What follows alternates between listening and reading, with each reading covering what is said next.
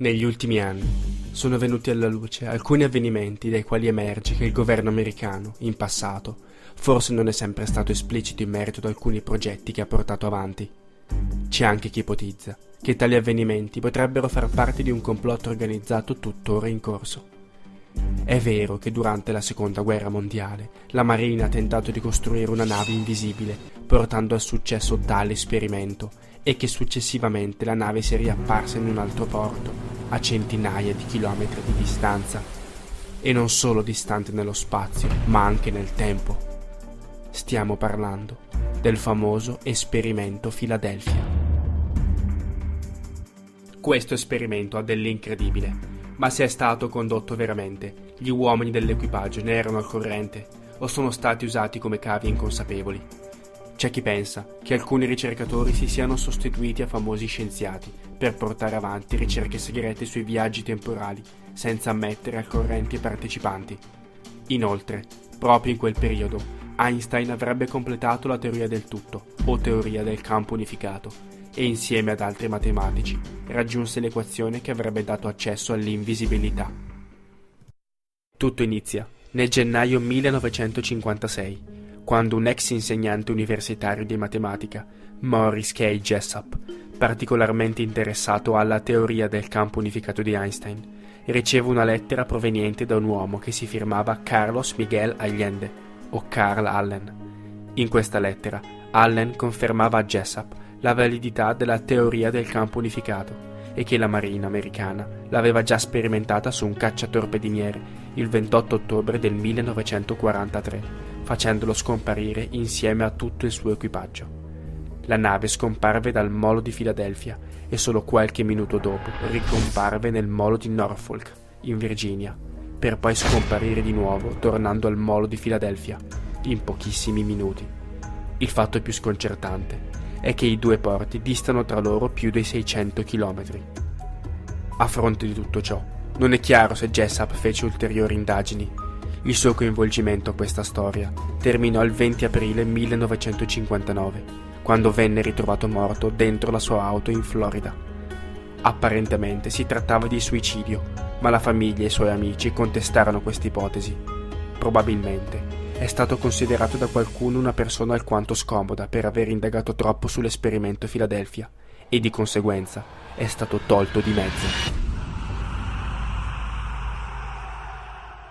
La Marina, pur continuando a negare l'esperimento, improvvisamente cominciò ad interessarsi di chiunque chiedesse della USS Eldridge, la presunta nave coinvolta nell'esperimento. Ma che cos'era esattamente l'esperimento Philadelphia? E perché la Marina americana aveva deciso di portare avanti quella ricerca?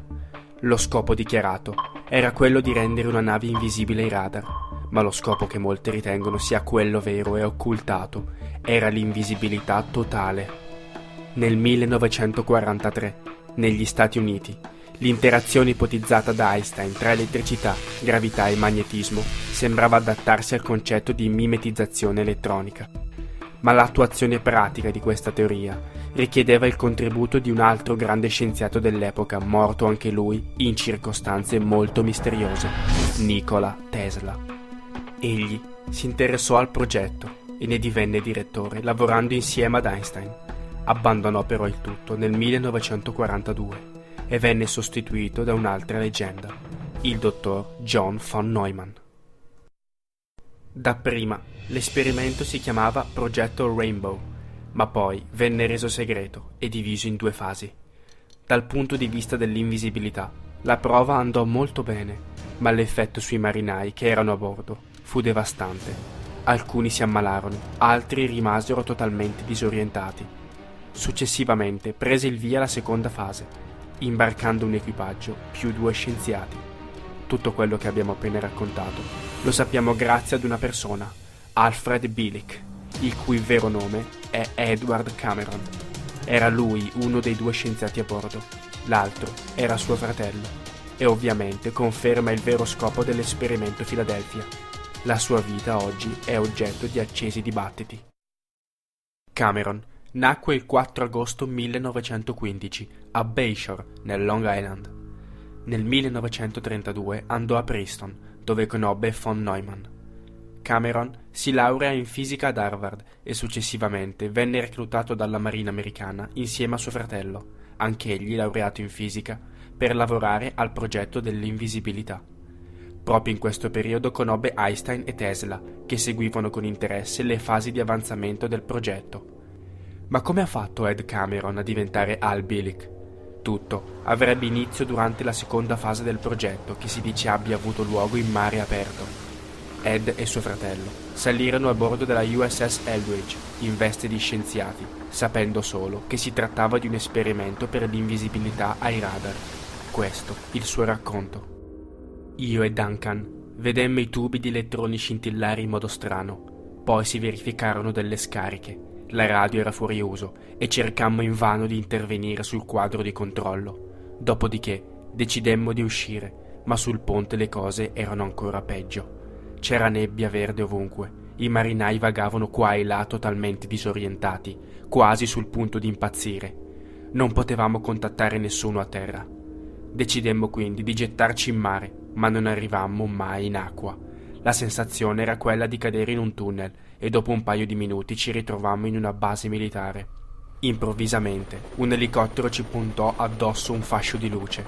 Noi non sapevamo che cosa fosse un elicottero, in quanto questi velivoli erano ancora in fase sperimentale durante gli anni 40. Subito dopo arrivò la polizia militare portandoci via e scaraventandoci in un ascensore. Scendemmo di parecchio e all'apertura delle porte una persona anziana si presentò a noi come il dottor von Neumann. Quello non era il 1943, bensì il 1983. Dunque, ci troviamo di fronte ad un vero e proprio viaggio nel tempo.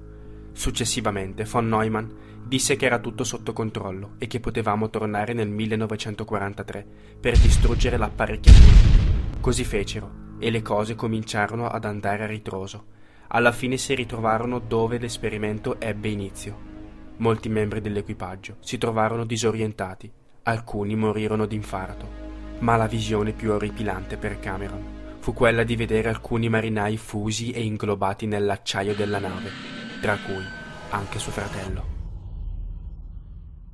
È dunque possibile che una nave della Marina americana abbia vissuto tutto questo? Comunque stiano le cose, i testimoni sono soltanto due. Carl Allen, le cui lettere a Jessup hanno dato il via a tutta la ricerca, e Al Billick, che al momento dell'esperimento a Filadelfia si chiamava Ed Cameron. Sicuramente i racconti di quest'ultimo hanno generato non poca perplessità e scetticismo.